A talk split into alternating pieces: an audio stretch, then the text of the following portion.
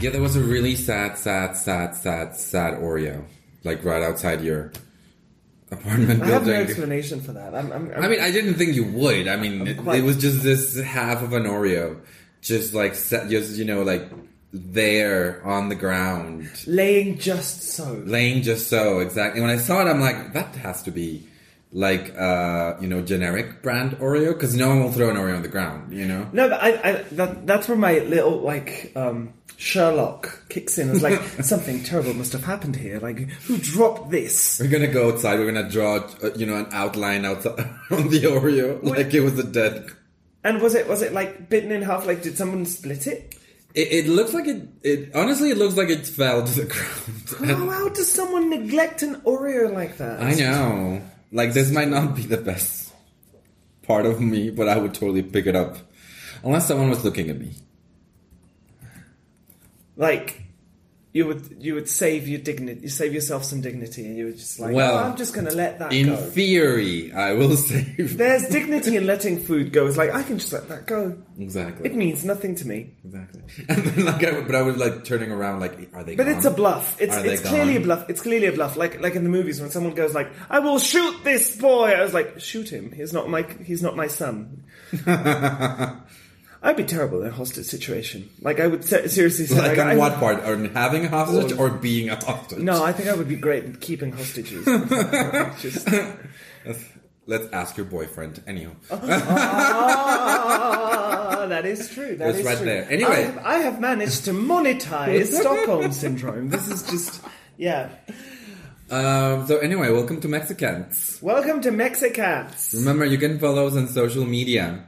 We are on Facebook and Twitter, and follow us because there's like five followers on Twitter. It's really sad. And we're two of them. Actually, we're three because I have two Twitter accounts. anyway, so let's get introductions out of the way. Uh, you, this is my co-host. You know him as the wise owl professor who knows the secret to reaching the center of a Tootsie Pop. But I know him as Luis Augusto. Well, I know I know an approximate number of licks, if that's what you mean. But yeah, and may I introduce my co-host Martin Leon, a man who is not quite a sugar daddy, but very much a fructose uncle. Uh, that was funny. That's why I'm here, baby. That's why I'm here. I came here for the funnies. I just came here for the Yeah, well, funnies. good. and the- Someone's here for that. and the tortilla chips. 'Cause I'm just here because I have the cell phone to record in the podcast. I'm not even needed here. exactly, I could just buy. Anywho, How have you been? I've been good. I've been good. It's been a while since we last recorded. Yeah, was Wow. like we last- three weeks, was it?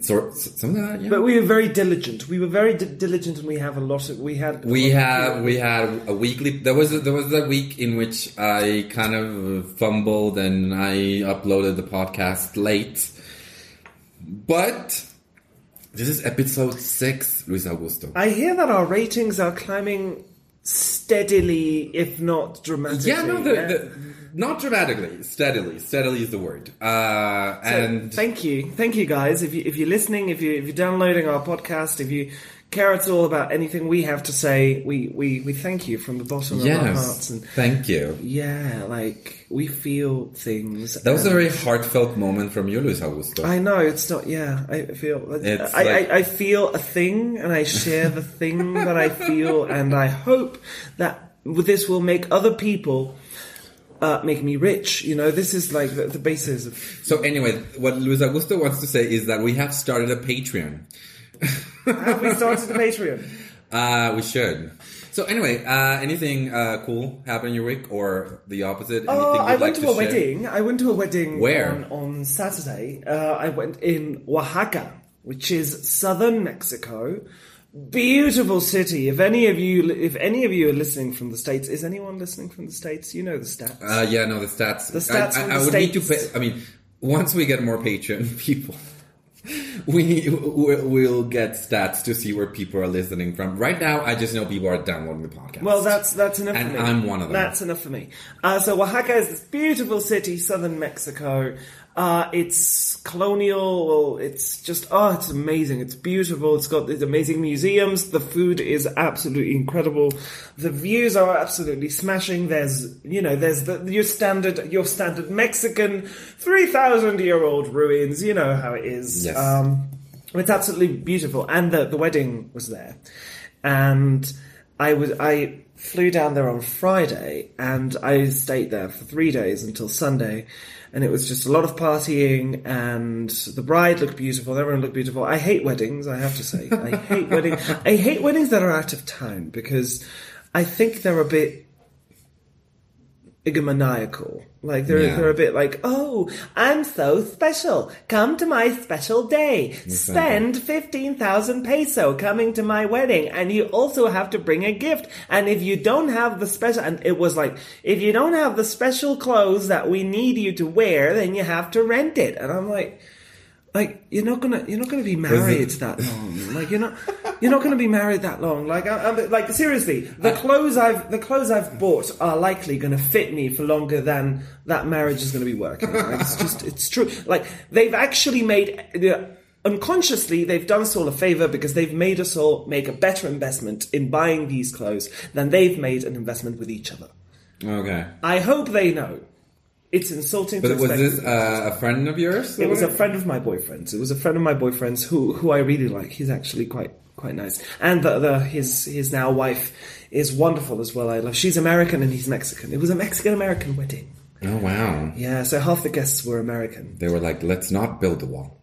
They were like. Speaking of yeah, but like it was a very fancy wedding, so I was like, we should not show these Americans how much money these people have because then they'll know that we can actually build the wall. Like we- have these people could these people could have built the wall with the money in their bank accounts. It's just like.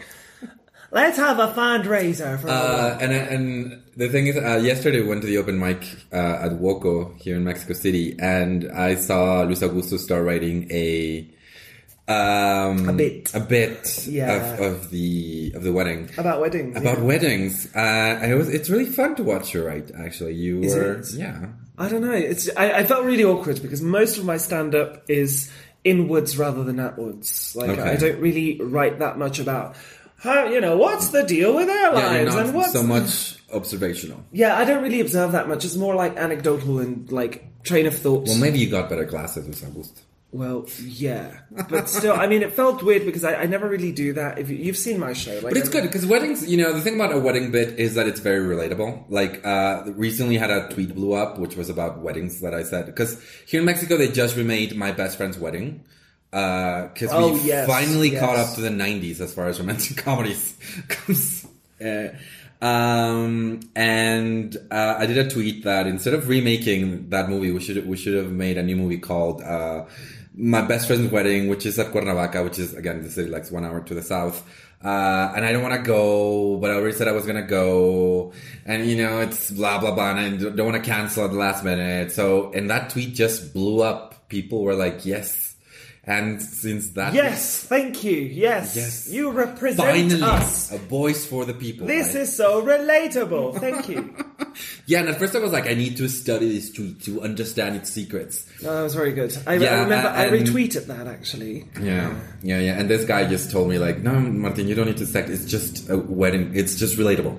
It's a tweet about weddings. People get that. And I'm like, oh, okay.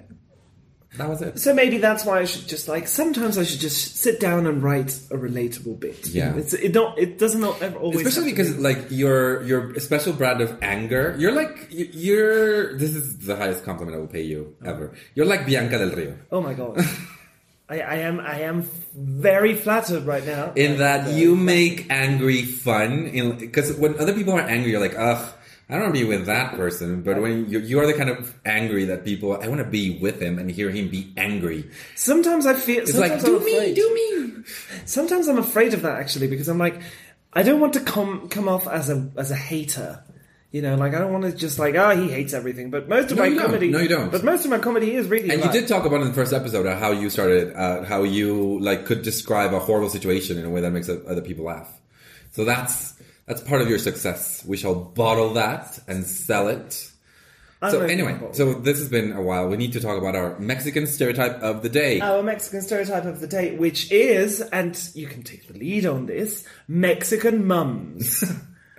Uh, I think I'm the only person in this In this podcast with a Mexican mom. But you're not the only person who has been inflicted with a Mexican mum, and I will save my bit for later. Just go. Like, Mexican Okay. Um, I well, I my mom's from Monterrey, which is northern Mexico, so she is Mexican. Uh, but like the thing is, when I see comedy about Mexican moms, because let, let's talk about the stereotype of the Mexican mom, which is you know this like the matriarch and uh, you know she his she's uh big on discipline, but she's also like oh like there's like mama bear, you know?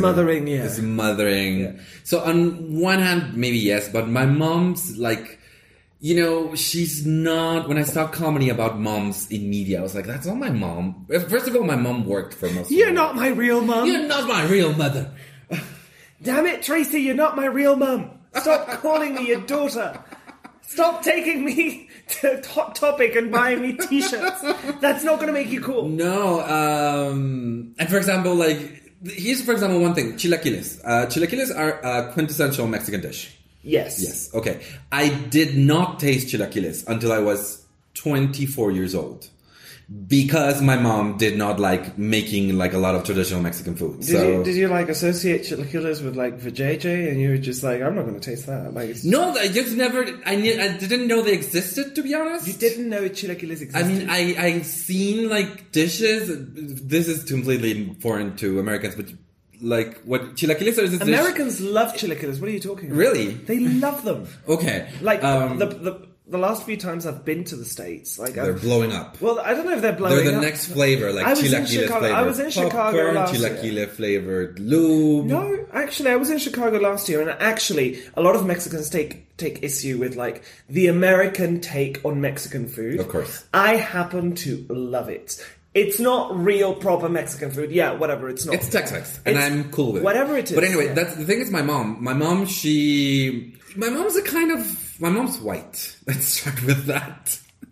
And she's the kind of white woman that has like a couple of uh, typical, uh, you know, embroidered blouses, you know, bought at the Oaxacan market or whatever, and she wears them when she wants to feel specially connected to her roots. Um, she does have Mexican roots. uh, yeah, I suppose. I mean, her last name is Bermea, and Bermea is a Spanish last name. Uh, and there's like five Bermeas in all of Mexico, and we're all related. Um, I never really saw the connection with the stereotypical Mexican mom or Latino mom you see on television and my mom. And especially on this one thing that I did not get, which is uh, La Chancla Oh right. uh, there's this thing with uh, that every every Mexican American comedian does as a bit. It's- on- it's a thing, Apparently. It's a thing. It's, It's like thing, yeah. it's la chancla. You know, it's like you take your flip flop because that's a word in English. It's a flip-flop, yeah. and then you throw it at your child because child abuse is funny. It is. I mean, to, to be fair, to be fair, child abuse is funny. I tried to make it. No, sorry. Finish. It's just I don't know. I mean, okay, so the idea that Mexican mums will use corporal punishment in, but in a very kind of slapsticky way. Yeah. And I know it's kind of like a slippery slope. Of, oh, ah, but child, you know, you can't hit a child and whatever. It's like I grew up fine, and I was no, no, but Did you, though? No, but, but it's, it's a joke that has permeated like the entire like it, uh, Pixar did Coco yeah. was it two years ago? Did Coco two years ago, and there was a chancla joke in there in the first five minutes, and Yeah. it was and it was funny, and it was a funny joke because like the grandmother just throws the chancla Yeah. at some some someone Mariachi. offenser, yeah, a mariachi offenser, and she throws it, and then she goes, "Now go get my shoe," like Yeah. just which is what what a Yeah, no, that that is that is a joke. I did not find it funny because I'm just done with the chancla jokes, and I was done with them ages ago. Like I, Right. like um, I did try to do a joke about it once, which is my mom never did that because if my mom did that, I would have, you know, I, I would have incurred actual, you know, like head damage because my mom actually wore high heels. You know, it would have been stuck in my brain somehow. Martin Leon's mother did not use la chancla, used Louboutin. Yeah, it just- Ah, that was a, I should have done it. Why? Where were you? That's- where were you when you started make- doing stand up? And that's how you make a homosexual. Mom, please don't hit me. But that is a lovely heel. Actually, um, my I, we had uh, we had some cousins whose mum uh, actually did hit them with a belt. yeah, that, that happens. That's not funny. But what is funny is that one time they were at a restaurant and they were doing we were we were being little brats because we were all there. And then one of uh one one of the cousins did something, broke something, and my aunt just like stood up like just to like stop or anything and my cousin just fell to the ground and screaming, "No, don't whip me. No, don't whip me."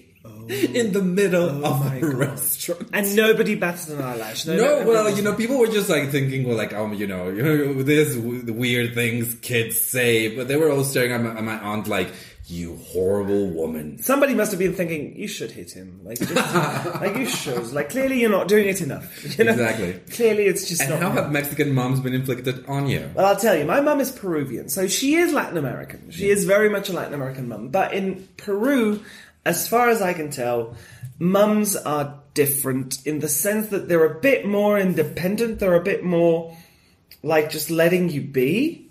But also, okay, here's the thing.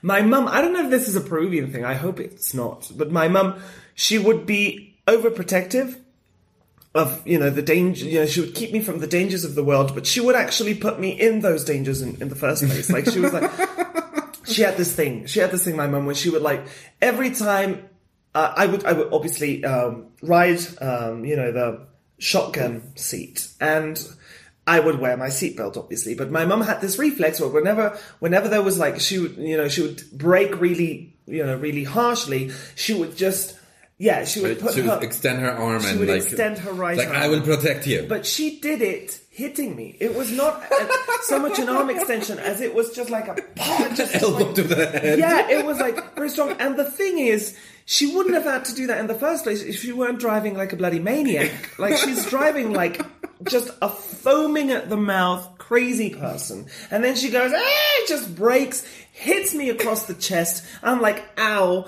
And she's like, I'm sorry. It's just I can't control my instincts. I have to protect my child. It's like, how about you don't drive then? You know, it's just, so it was. But the thing is, and I have this actually, I ha- I have a bit. I don't know if you've heard it, but I have a bit I about heard. Mexican ab- about Mexican mums, which is this thing of like, and I what I say is, um, my mum is not Mexican, but the good the good thing about being brought up by a non-Mexican mum in Mexico is that if your mum doesn't educate you, the Mexican mums of your friends will do that for her. And that is a thing that I have seen Mexican mothers do. And I have had the opportunity to see mums in several countries. And when a mother sees a misbehaving child in Australia or in the UK or in Spain, they'll kind of frown. They'll go like, oh, that poor beast child, you know, such terrible manners. Not in Spain because there's no, no such thing as manners there, but like, but, but, you know, in Australia they'll go like, oh God, you know, maybe they'll nudge their child and go, don't be like that child and so on. But in Mexico, Mexican mums will feel entitled, nay, they will feel the duty to educate this child and lecture this child and scold this child yeah, that doesn't bring him belong back to into them the fold. and doesn't belong to them. And whenever I wouldn't say please or thank you, because in my house we didn't really say please or thank or thank you that much. You know, when I would visit one of my friends, their mums would go like, "Excuse me." But we say please and thank you in this house, and I would return to my parents and I would genuinely tell them, "Why can't you raise me right?" like my friend's mum's cute. My friend's my friend's mum's you don't say this in your stand-up. This is actually a funny part. No, but it's true. Like my friend's mum scolded me all the time, like with the the elbows on the table and the napkin and the blood of the yeah, there's a lot of. there- I mean, God. I'm pretty sure having dinner with the Queen of England is less of a hassle than having dinner with a lot of Mexican moms. Yeah, except that the Queen of England is probably more interesting. Like a Mexican mum. I don't know. She's really old though. Yeah, but still, I mean, she has kingdoms. Does your mum have kingdoms? Everything the light touches.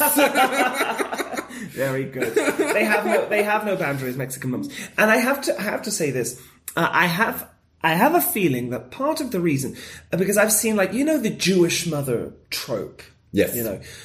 I have a feeling that the Jewish mother is actually quite similar to the Mexican mother in many respects, and I think that is why the sitcom The Nanny, or one of the reasons why the sitcom The Nanny was so fucking popular in this country. And I will not talk more about it because maybe we should talk about The Nanny at some I point. am writing that as a as a possible episode As we speak. because the nanny. Is, yeah, I totally agree. I watched the nanny with my mom and my grandma uh, growing up, and it was just yeah. But the thing is, uh, uh, like, if you see a lot of uh, Mexican mom things across uh, Mexican mom, mom things across certain cultures, I think, um, especially. Um, uh, like Like everyone likes to speak Anyone- their mum's, anyone- the mum's special. anyone around everyone all the cultures like from the tropics to the equator have moms that are kind of like this.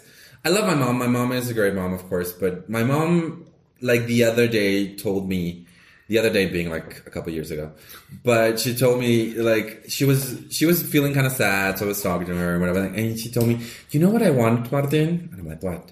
She's like i would just like for your I have an older brother and a younger sister, so it's like I would have just liked for your brother to remain 18, for you to remain remain 14, and for your sister to remain 7 for the rest of her lives. So you would have never left the house. And I'm like, Mom, that is not a healthy thing to want. It's not a come on, but I think it's not. My mum has said similar things to me, although she chooses a different age. I don't know why your mum wants you to remain a teenager because I don't think my mum would ever want me to remain a teenager. Like, I was the most on I, I was the most boring teenager. oh, then that's And then I loved cooking and I love helping my mom in the kitchen. I was I was my mom's first daughter. And there's also the thing of, and this is something that maybe you can shed some light on, but like, I have seen that there is a very special relationship between Mexican mums and their gay sons. It's- like, it does happen. I'm not going to say that it happens all across the board because obviously there's some No, the- awful stories. The, the thing, stories, the thing is, it's a little bit, uh, and, and of course that's the one that remem- you remember the most. But it's a kid, it's kind of uh, a little bit uh, black or white, in which the mom basically acts like, "Oh my god, this is my daughter," to the point that some gay guys are like, "Mom, I am in fact a man," or the other part, which is like, "You are dead to me. How could you?" Uh, I don't know what accent that was, but it was. An It was. It was. This. This was Martin Leon's impression of Dracula having a gay son. You are dead to me. Lee. You know, I will. You are never- dead to me You because you want to suck his penis. you should be sucking the blood of women, and instead you are sucking a man's penis. you can no longer come to my house to count numbers. So yeah, uh, so yeah. Anyway, Mexican moms, Mexican stereotype for the day. So let's get to the main course, and that's just the way I'm gonna be introducing the main theme of each episode from now on. People. Because Mexico, why wouldn't we like a good food analogy? Like, Exactly. Which, what Mexican doesn't like a good food analogy? Honestly, a bad Mexican. well, yeah, and we just Mexico can't deal with that. you know, Exactly. just- oh my god! We, we I, I- I was gonna tell you that we need to start the podcast with like we are the Mexican. We're Mexicans because we're Mexican, and we just can't. Well, we couldn't. Ah, I'm sorry. I'm so sorry. I'll walk myself out. I'll just like. I'll That's just... fine. If you're gonna walk yourself out, walk to the tamales guy, who I can hear him There he comes. yes. just in time. I like to think he comes for me. I mean, I think all gay people For like to whom think. the tamale man comes. I like to think all gay men like to think that all men come for them, but really, is he is he coming for me? Oh my god! But the thing is, now I imagine you, you're like waiting at the door. You know, just the wind, a, a- a- soft breeze, just like moving your blonde hair, and then and then the wind carries the noise. Tamales calentitos, etc. And you're just, he's finally here. And then you go down and buy a tamal, and this is very flirty because you're, you know, you're, you can't really gonna happen because you have a boyfriend and he probably has a wife. He probably has a wife, but you know he's got. But for that, But he's got tamales. My boyfriend Yeah. hasn't got tamales. Like I, I'm just gonna be honest. And there's this just- moment where he hands you your tamal that your your fingers just slightly brush each other. Do you like tamales? I love tamales. Aren't they amazing? I'm going to tell you this quick thing about tamales, and I like to think it, reminds me of that every time I hear the tamale guy. I'm going to give him a name at some point, but it's just the tamale guy whom I love. My my unrequited love. It's very it's a very Victorian thing. Like, say, Lady Ashford, have you heard Have you heard this gentleman caller coming with exotic foodstuffs from across the pond? And so on. So I was fanning myself while I was doing that, but yeah, no, you have to, I, you have to know this. I don't know if this is happening in every city in the US, but if it's not, it should, and I think we should actually adopt it here. Um, late at night, when I would go to stand-up bars in Chicago, eventually a tamale guy would come in at around two to three in the morning, selling the most amazing, very authentic tasting, I have to say, very authentic tasting Mexican tamales. Uh, in the you know in the in the corn leaf everything everything completely authentic and they would you know they would sell them for like very little because they're actually quite cheap to make and the fantastic thing about tamale is like it's a meal Yeah. it's an actual meal, nicely packed. Yeah, I don't know why astronauts are not like. honestly, because it's an actual meal, and they will come in, and when you know, and things are so expensive in Chicago, in the states in general. Yeah. So I was, and I was converting peso to to dollars. So for me, it was like you were he would- just bleeding He money. would come in. And everyone would just swarm around him and would just like sit at the bar. And the people at the bar wouldn't care because it's, a, it's American bars don't really serve food. They No. serve like no, no, thingies. Yeah, know? like fried stuff. Fried like they buy frozen at Costco. And many of the of the uh, stand up places they they just like dive bars. They'll say they'll give you peanuts, maybe you know. And this these guys would come in and everyone would just swarm around them and everyone would sit back at the bar or at the table with a piping hot tamal and keep watching comedy. And I thought that was brilliant. Well, I have good news for you. Uh, at the open mic, I don't, I don't, I don't know you haven't noticed the, the because like the tamale guy, not No. with the not with the noise, but I've he comes in. that guy. He comes in his bike on his bike, not in his bike, and he will you know sell tamales. I've noticed and, that and guy, here yeah. in Mexico, they buy they sell them inside a torta. Inside, they make you a tamale sandwich, which Yeah, is it's essentially a tamale which sandwich. is uh, it's just Glorious. carb up and carb. I don't like tortas. Oh, tamale. God, it's glorious. Guajolotas, they're called. I don't. Anyway, we've talked about tamales way too far long. too long, yeah. And we missed National Tamale Day in the US for like a couple weeks. was there a national tamale day? Yes. It doesn't surprise me. It doesn't surprise me. This was such a brilliant idea. All places in Mexico, all places in Mexico. But I'll tell you about this. Mexican food is this thing where it doesn't matter for me. You're gonna write tamale. Look, fuck off. For a Look, fuck off. I care about this. I care about this, and I have I, I have something to say. I have something to say about this. I'm sorry, but I think tamale is one of the most perfect foods ever known to man. And the the idea that you're in the middle of a bar, you're waiting for your turn at the you know the, the open mic, and someone literally walks up to you and offers you an amazing tamal for like no money. And you get to eat it, and nobody gives a fuck. The guy at the bar was eating one, like nobody cares. And we should just let them in. We should just let them in. This would stimulate the economy. Like, I think we should do this. Like, Do you think if Trump tasted a tamale, would you, do you think that that's a problem? Like maybe if Trump just tasted one, he'd be like, "Oh, Mexico's fine." I think if Trump tasted a tamale, he would just be like, "This cake is, is tastes funny." You know, it's just like this cake tastes funny. I just, yeah, I don't know. I don't. Does he know what a tamale is? Can he spell tamale? Can he spell anything? Can he spell anything at all? Either the word or anything. I just had a tamale and they forgot the whipped cream. Sad. I don't know. There was a tasty recipe, you know, in the BuzzFeed site, tasty for an Oreo tamale. Uh, I'm laughing at Luis Augusto's face, but anyway, I am disgusted. I'm gonna make you an Oreo tamale. I'm gonna make gonna- you leave. All right. So, um, our topic for the day. Our main course for the day. We're gonna talk about. Uh, well, I have the theme as uh, camp gay versus straight gay, or femme versus masculine gay. Not because we're gonna, you know, bring two of them to a, into a fight that will turn into a porn movie. that would be one hell of a fight, though. Uh, it's called porn.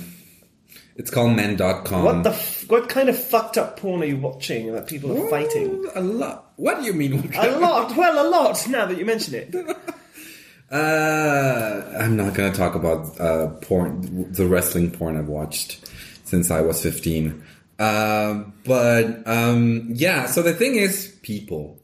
Uh, let me choose the subject. Um, the as gay men, just as straight men, come in a variety of sizes and flavors. We are a diversity of gay men. We're a veritable fruit basket. of- But uh, traditionally, you see uh, gay men being portrayed either as very very femme, uh, or, or meaning effeminate, or very very masc, meaning masculine. And usually these two they don't see eye to eye. Uh, in some in some pieces, yeah, they're kind of like you know they, they and there and then there's the pieces in which you have the the couple where one of them is obviously you know it's a straight guy writing a gay couple, so one of them has to be really feminine and the other one has to be really masculine. Yeah. Uh, but that means that in the in the day to day.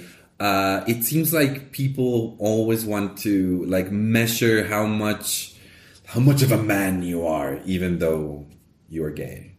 Yeah, it's just I think it's as a general trope, the idea of gays being divided into stereotypically masculine or feminine roles is I you know what I'm just gonna go, I'm just gonna uh, maybe I'll I'll get hate mail. Oh God, I hope I get hate mail because I'll, I'll get mail of some kind. But it'll be like an actual letter through the mail. A letter, yes. Dear sir or madam.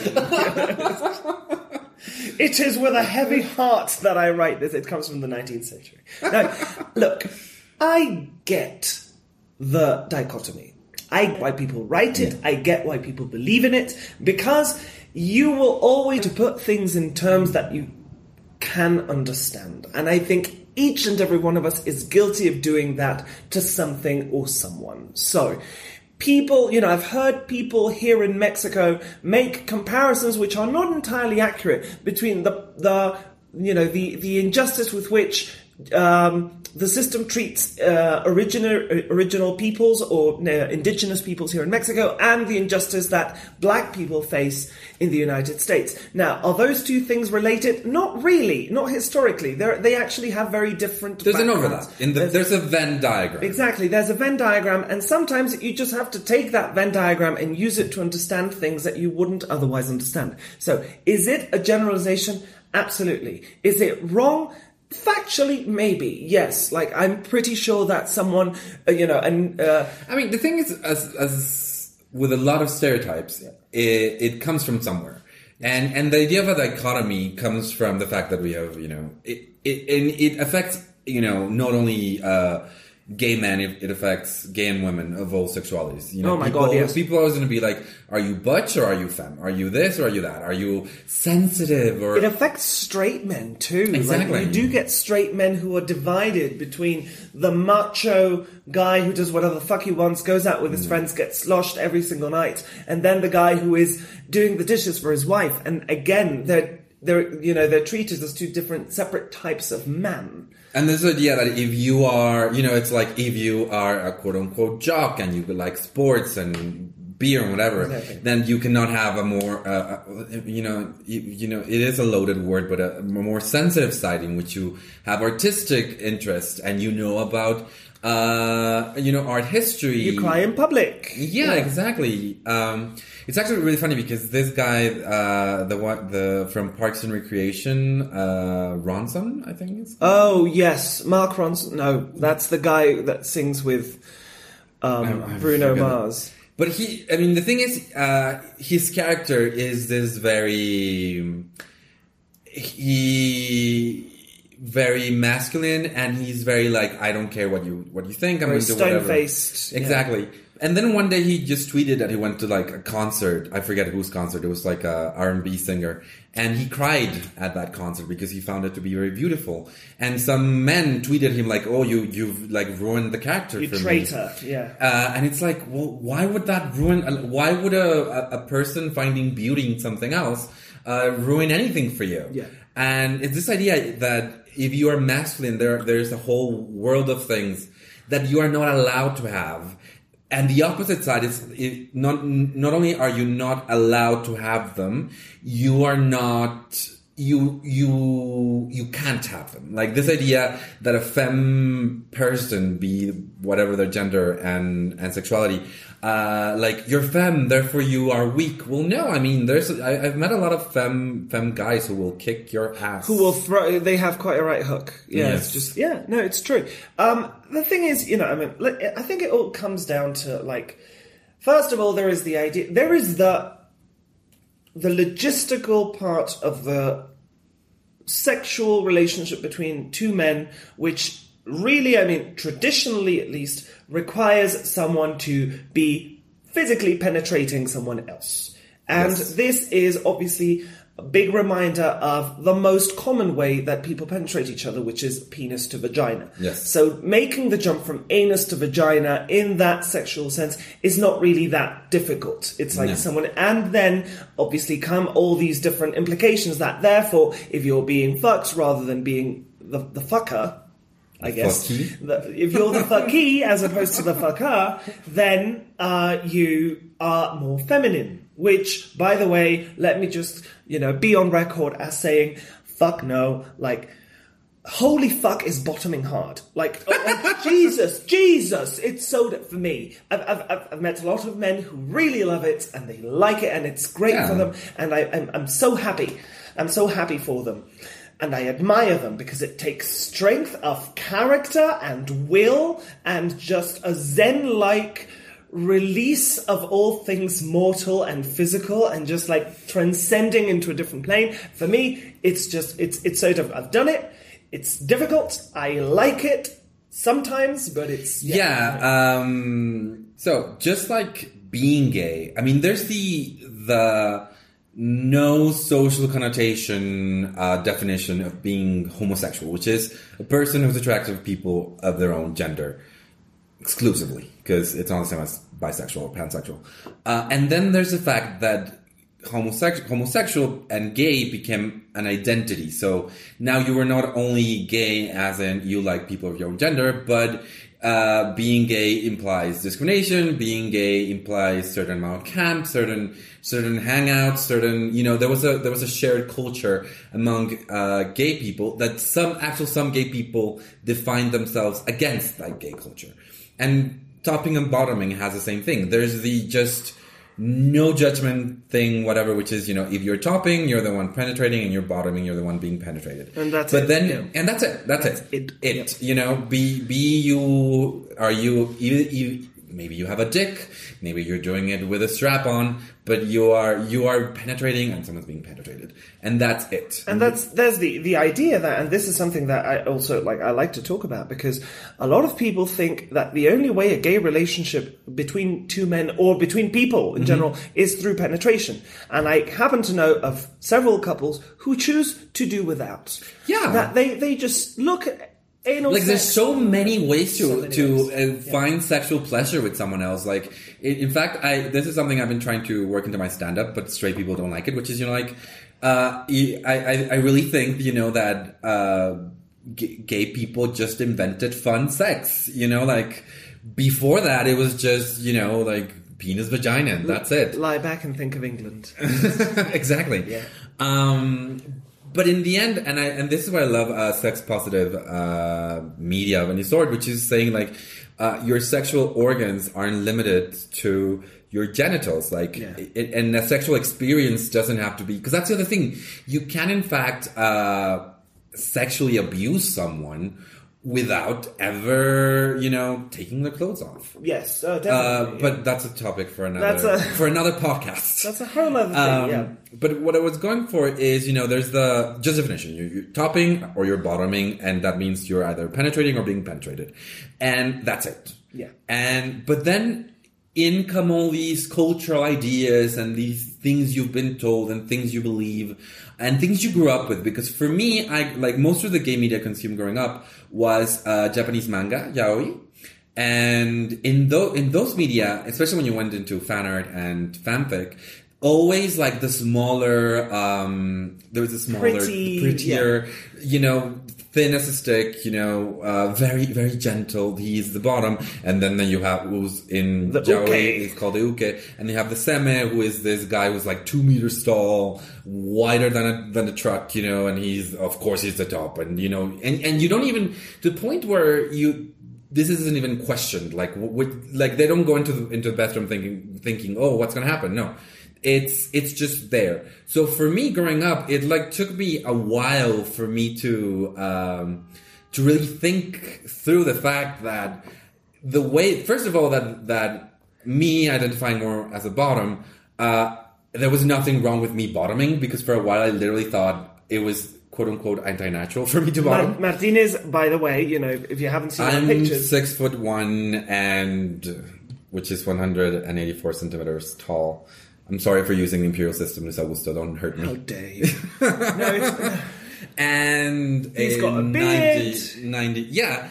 And that's the thing. Um, the thing is now, I whatever you know. It's like do whatever you want in the bedroom. It's it's it's your how we say in Mexico. Haz de tu culo un papalote. make of thine ass a, a kite. kite. And let's go fly a kite. And I'll stop there because otherwise we won't be able to post this. So anyway, um, so that's what I'm saying. You know, it's this whole thing where a lot of people just bring cultural ideas into sex, and that and that creates this really toxic relationship between in gay culture between people who prefer to top and pre- people who prefer to bottom, and people who are you know, just organically more masculine acting and organically more feminine acting. And to the point where, you know, some, mm, some gay men, really you can see them that, that they will, they will like just shun anything, anything that they deem to be in the slightest way effeminate because it's like, of course not. I am not that kind of gay. or masculine. You know, some I, I have seen it. Yes, yes, yes, yes, because of course. of course it's easy. Sometimes it's it's also a thing. It's also a thing of like how you present and how you advertise to the world. So if the world is expecting gays to fit a certain mold, then there's there's going to be people who are going to strive to fit that mold. And this is not a bad thing. I don't think so. I don't think it, it comes from a bad, or, or rather, it can be bad, but it doesn't come from a bad place. It's just wanting to fit in. So if people are expecting pretty, slight, you know, wifeish looking boys to be effeminate, then a lot of these boys will act effeminate because there is a certain satisfaction in seeing yourself recognized as what you are. And this is the same, this is the same reason why I'm never gonna, I'm never gonna go like, I'm never gonna criticize uh, a gay guy for trying too hard at being very femme or trying too hard at being very mask for themselves because I can see, you know, I've, I've, I can, I can even see the links between this and, you know, like how uh, trans people, they will frequently obsess with the slightest, you know, am I raising my hand too much? Am I raising my hand too little? Do I make a fist? Do I not make a fist? Like these very slight social cues that will advertise a certain behavior and a certain identity, therefore, to other people. I think the toxicity comes into play when people are literally uh, discriminating and essentially dividing, you know, and, and we do this a lot. You know, gay men, we actually have camps, so to speak. We have camps where I've seen, you know, I've met gay men who will say like, no femmes. No. Oh, you know, well, there's the that uh, thing in Grindr where you have a whole profile saying no fats, no femmes, going into racist territory, no Asians, no blacks, whatever. Uh, it, it's really ironic how we outwardly uh, act, gay activism is about non-discrimination, but then inwardly there's this whole thing about uh, discriminating each other. And some people say, well, you know, it's my taste, whatever. And it, it's, you know, it's, it's really not only about taste. It's also about, you know, the type of body you've been marketed to find attractive. Because that's the other thing, like, um, just as women, uh, and it's different, but you know, when as a maybe young gay guy, you start uh, consuming uh, gay media, especially before where you just like took whatever gay magazine you could and hid it under your bed. Um, the the bodies that would advertise there, they were you know fit bodies. They were you know, and it was this idea of if you want to fit in in this place, you have to look a certain way. And for a lot of uh, for a lot of people, um, when you go into a gay space, it's very different to come into a gay space as a young man, uh, as an attractive, as a stereotypically attractive young man, than as anything nuns and you know and this also happens like for example uh bodies asian bodies and latino body bodies like latino gay men often have to uh live up to the standard of the macho latino you know like oh papi dámelo todo uh, black men and, this is and this is tropes that are repeated in our porn and in our fiction and in our gay comedy sketches and everything. Yeah. And meanwhile, Asians have like you know they have the complete well not complete opposite, but they have other expectations. And nowadays, like a lot of men of all colors and sizes are um, challenging these notions, but for a long while it was just something that and even now older gay people just say like well what's wrong with that? And it's like well it's wrong because it's a false stereotype. It's a false stereotype and, and it does it does hurt people i do think. And it's look what do you identify as any of these or have people identified you as any of these two the thing is for example stereotypes i have this weird dichotomy because in straight circles i'm basically camp I am, you know, because I, I paint my nails, and for my straight friends, it's like, oh my god, gender is shattered. Martin is wearing a lovely, I don't know what color It- that is. This is like a burnt purple, and then I have a copper nail because I do this thing where one of my nails is another color because I'm quirky. okay. But with my gay guys, I am the most, not the most straight acting at all. I am very much femme in most, not very much femme. I am, I am quite comfortable, comfortably effeminate. Like I talk with my hands. I will, you know, I have certain things that I do that people, and in a way, it's for me to not have to deal with the question: Is he gay? Like I just do this because You're advertising. because it, I'm out and I don't care. Uh, at this, the, sa- the and the other the other coin of the other side of that coin is that in some places I will be really afraid to uh, be myself. Um, so I identify more myself more as femme, but again, while while my with my straight friends, they're like, "Oh my god, Martin is basically, uh, you know, going against all gender roles." With my gay friends, it's like whatever. That other guy is in full drag, and that guy has you know face full of makeup, and not like, uh, not uh, not Katya makeup, Trixie Mattel makeup. You know, it's uh, and it's you know people will cross dress at whatever. So when I go there in jeans and a t-shirt, the fact that my nails are painted, it's like that's cute. Oh, that's cute. That's really cute. Try harder. Uh, and I do want to, and I, and I do want to do more. Um, I want to, I, I want to have the balls to wear skirts more. But then when you are walking around at night in some places, you're like, maybe this is not a place for me to advert- be advertising. Uh, hey, are you up for a hate crime? No, no, it's, it's true. But then again, I'm, I'm not gonna I'm not gonna crucify you over sometimes dialing down the gay because I mean, it's a surviving mechanism. it's it's a survival mechanism. But I'm also going to say like it's a survival mechanism. But everybody does it. Gay, straight, like everybody dials down certain aspects of their personality depending on the social situation. And I'm not going to go saying, oh, but we should all be genuinely ourselves for any situation. No, I work like in my line of work. I do that- but expect that's the thing, being- professionalism. I do expect professionalism, and sometimes that includes. I'm sorry, I love your skirts, love them, I love them to pieces.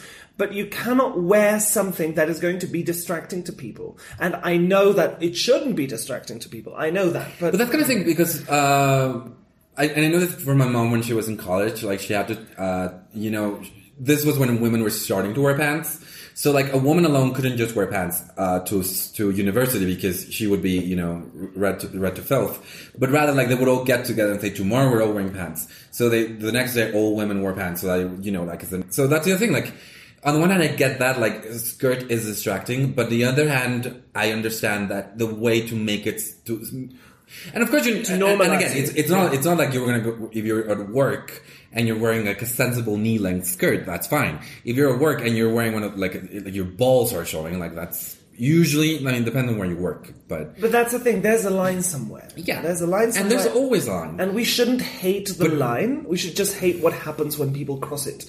But I think we do have not hate the line. We have to understand the line is artificial, and the line is there not because it magically it was, was there put there magically, but because there are there are forces on both sides constantly pushing one way or the other. And if you stop pushing on your side, they're going to start winning on the other side.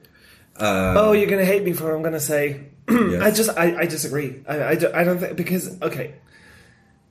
From an ev- evolutionary standpoint, we as human things, we as the human species, we prospered because there were certain things that we started to do together. That's essentially that's what we've got as humans. The togetherness of us. There's literally nothing else going for us. Yeah, we are community animals. We're not we're not fast. We don't have you know poison uh, unless you're Bianca Del Rio. But like, we don't we don't have any like one of these cool powers that animal have that uh, animals have. Like we don't camouflage and we don't fly and you know these things. The only thing that we have is our capacity to communicate and do the same thing at exactly the same time, whether it is understanding a complicated concept or building some kind of structure or whatever. But we have this capacity. Now, this capacity was refined for millions and millions and millions of years of evolution. So, a part of us is waiting for that line. A part of us is waiting for the rest of the people Yeah. to do a thing. So to just say, and I'm not saying that it's wrong to challenge perceptions because they have been challenged in the past and great things can come from challenging these perceptions. I think they can. But to say that conforming is a bad thing is negating the fact that conforming is actually a great thing. It's what allowed us to survive. I mean, Conformity is what Yeah, built but- humanity. but what built progress was the other thing. Like if we just conform with what we have, we would still have what we had when we started. When we started, No, with. the idea is that we can conform and like not to every conform. most advances uh, were at some point seen as an attack on the status quo, an attack on what was you know seen as this is this is as far as we get, and going forward is against the gods. Um, and that, that's why I'm saying that, that, yeah, I agree with the part that we are community animals and that, that, yes, and evolutionary, we have our community to thank for survival. That's true. But what I was saying is culturally, like every culture right now in the world, uh, Mexico has its line, the US has its line, uh, Saudi Arabia has its line.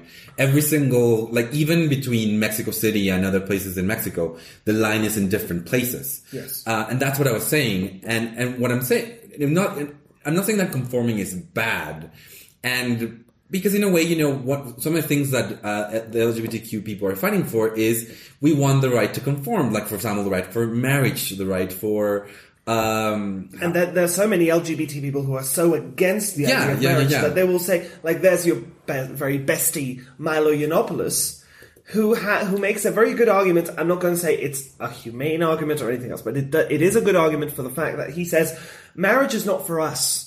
It's never been for gay men. No, but- but- but marriage has existed for I gay men agree. before. I'm not saying I agree. I'm saying I see you his didn't, point. you come into my podcast No. and you quote Milo fucking Yan. Did you see him when he went to this guy? uh, He is a massive in cunt. HBO in the word, you know, trying to be. He is a massive Terrible. cunt. He is a massive cunt. He's an idiot. But he does, like, when he says it's not for us, I see why some gay men would agree with that. I see why. No, because for- why wouldn't you agree to, you know, eschew and maybe even, like, just completely exclude an, a part of society that has excluded you? Like, why should you want to fight for the right to marry Okay. when marriage as an institution has systematically erased Okay, you from the book. Two things. Then why is Milo trying to go with the Republican Party, which Because has historically? Because You- no, because he's a hypocrite. He lies, and he hasn't. The last time he made a good point, he probably pooped it. But uh, but this is not new because when before Stonewall, before Stonewall, we had the Mattachine Society. You know where those were? Yes. Okay. So there was there was this whole bunch of gay people, both here in Mexico and in the U.S. I'm using the U.S. example because I I'm sorely misinformed of Mexican LGBTQ history, and I need to put put that to rights. But Mattachine societies where they say like if we're gonna be accepted into the straight world, we need to enter the straight world seamlessly. And they had this like walks in front of the White House, like, oh look at us, we're normal. Assimilation, And they yeah. and and they were they, they were saying like we will assimilate and we, like if, if we will not ask for marriage we will not we will not ask for you to accept us being uh being um affectionate in public so literally they had these like marches uh, where men and women in very traditional at the time uh, uh, in very traditional of their own gender uh, clothes march in front of the White House, and they would not allow men to hold hands because that's like no, we can't make the straights angry, otherwise they will they will kill us, and they'll be right to kill us because you know, uh, and they're not the ones that threw the bricks in Stonewall. In fact, they're the ones who were there, and when the riots started, went back and you know melded back into their wives and, and lives in order to. So that's the other thing. Like uh, as far as I can, I can uh, understand why people would conform and why people uh, will you know accept this thing or like well it's fine we got this far it's fine. On the other hand, the reason why a lot of let's face it, uh, privileged white gays now are having, you know, as much, if not just a little bit less privilege than their straight counterparts, is not because they fought for that, but it's rather because it started from the bottom, and now that Yes. it's, you know, now that they have it, It's it- trickled and, up. And this is why, in this is my, my thing with you know going back with mask versus camp is that mask, you know, they understand that they have a privilege, and and people and society at large is just way more willing to like accept you know a mask gay than a femme gay, you know. Definitely. And for example, I, I did lose friends when I started being because when I when I first came out of the closet, I was very like I'm not gonna make waves, I'm not gonna make my friends uncomfortable, blah blah blah blah blah. Not here to ruffle any feathers. Exactly. Just yeah. And then when I when I said f that, and I just started, you know, like not and again, just moving my hands while I talked, and my friends were start were, were made uncomfortable because it's like, oh, I'm near a guy who is the slightest bit effeminate, and they were like, well, you know, you could be less gay, and I'm like, what could you could be over there, You, you know? you could just fuck off. Exactly. You know? No, I, and I understand the anger. I understand the anger perfectly um, because I, I felt it. I feel it. It's true. Uh, I'm just saying that I, I, I, I do see it. I, I am the son of anthropologists. I do see these things as taking a very, very long time. And yes, of course, we move the line. Of course, we it can be erased and retraced and questioned, but it has to be done in such a way, I think, that everyone agrees to move it. Like the big paradigm shifts. If we talk about, you know, the century of lights, for example, that was a big paradigm shift. The idea, just the idea of state before God, which was a massive thing, massive, massive thing, and it changed the West completely. That was not one person throwing bricks. There were people throwing bricks back then, but it was rather an entire movement. I hate this word, but I'm going to use it. It was a zeitgeist of people. It was a zeitgeist of people beginning to question the line at the same time, because that's what, you know, some people would argue, that was our next step as a species to move forwards from that. I mean, forward is a really weird uh, way to put it. I, I question the idea of moving forward uh, a lot nowadays because, like, what the hell is forward?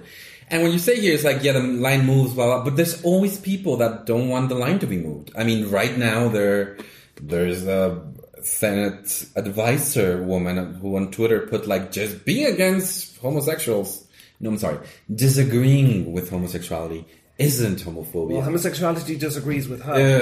Um, maybe not. Maybe Maybe. maybe maybe totally agrees with her, and she's like, anyway.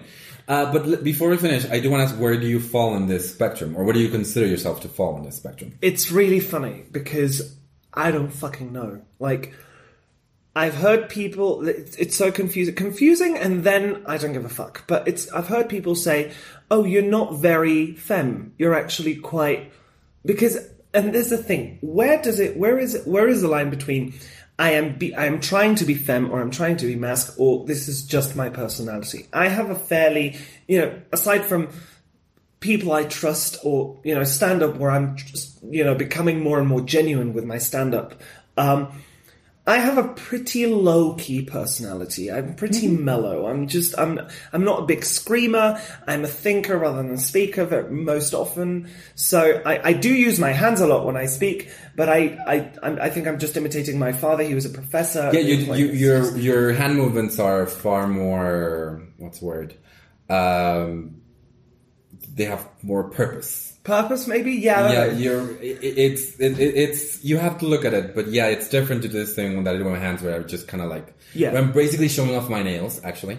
Uh, which is which is absolutely fantastic. But then you know I'm not particularly masculine. I'm I make no like, traditionally masculine. I'm not traditionally Stereotypically I'm not stereotypically masculine. I make no effort to pretend to be. So I don't go like, oh yeah, did you see the match yesterday? No, but then again, sometimes I quite like watching a football match. Did you see the sports?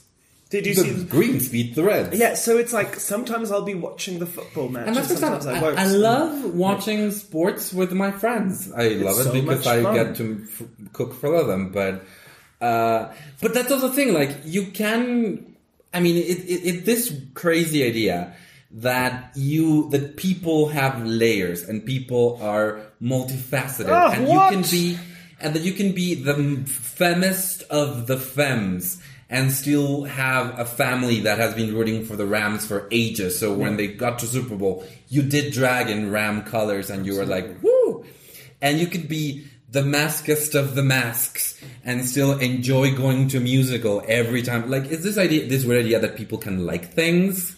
and that's okay. Exactly. It's fine. Yeah, but people will try to pigeonhole to pigeonhole you into Yeah, things that they can understand. That, that's kind of thing. Like, I don't what like I like people knowing that I'm gay because it makes homosexuality visible. Do you? Yeah. What I don't like is people thinking that they know me because they know I am gay.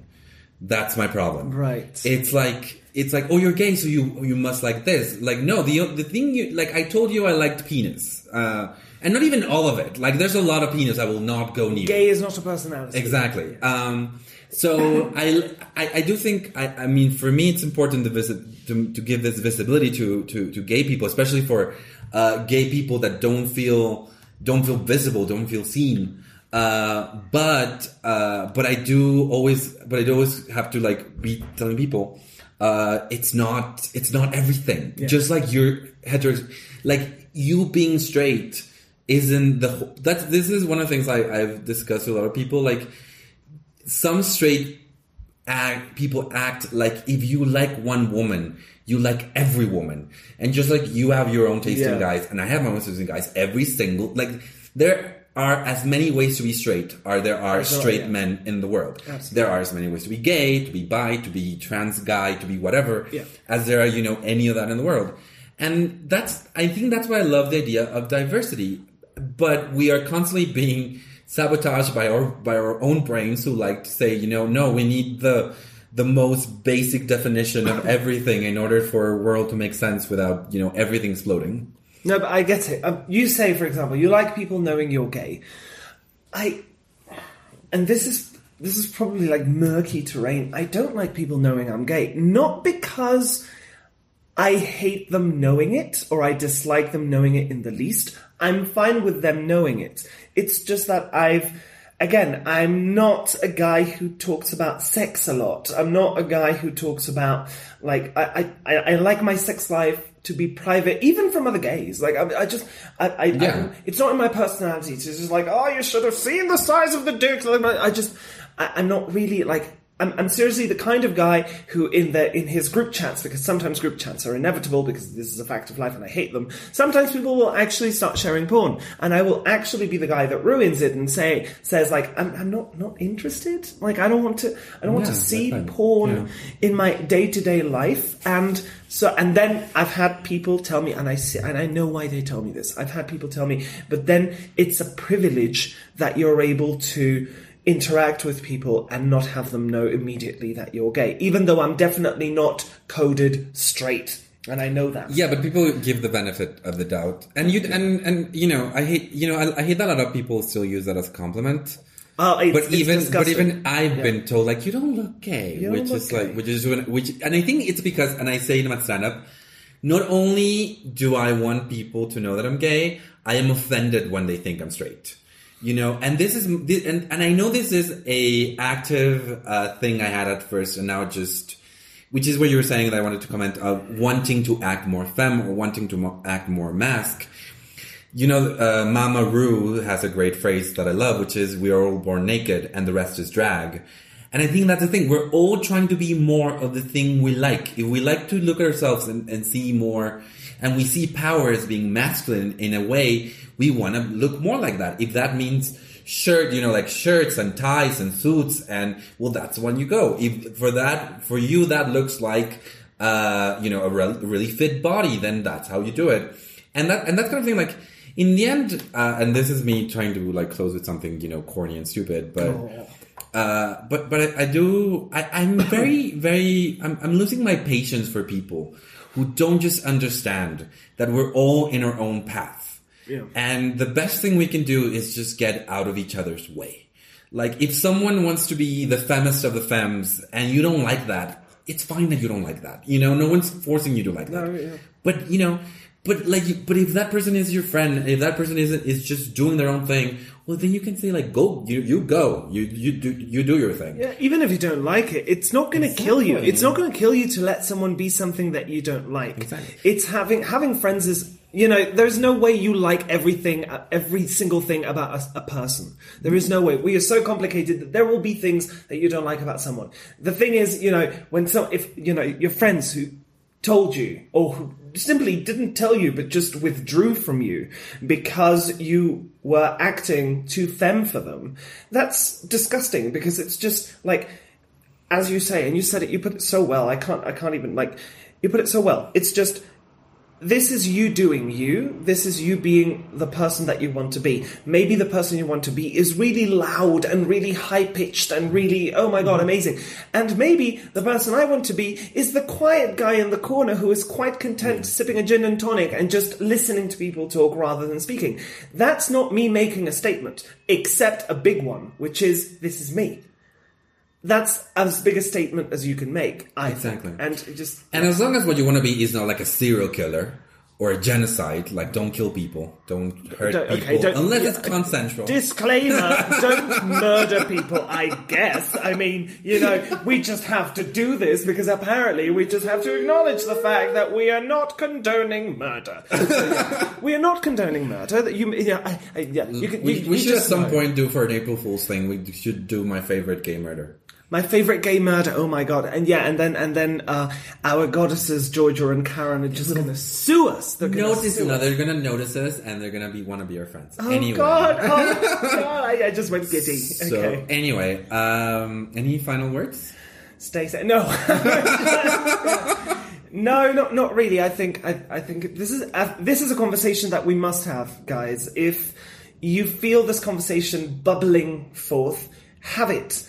It's okay. Most of the gays I know, they're quite happy to explain to you why they like the things that they like, and they will say, "I like being this way. I like wearing this makeup, or I like wearing this nail polish." Maybe because it makes a statement. Maybe because it's pretty. Maybe because it makes my fingers look look less like cocktail sausages. I don't know, but like, I mean, actually, that's the color. I just realized cocktail sausage. That's what you're wearing. That's what you're wearing. I hadn't realized it. I hadn't realized it. It's cocktail sausage. Bitch. Yeah, well, you know.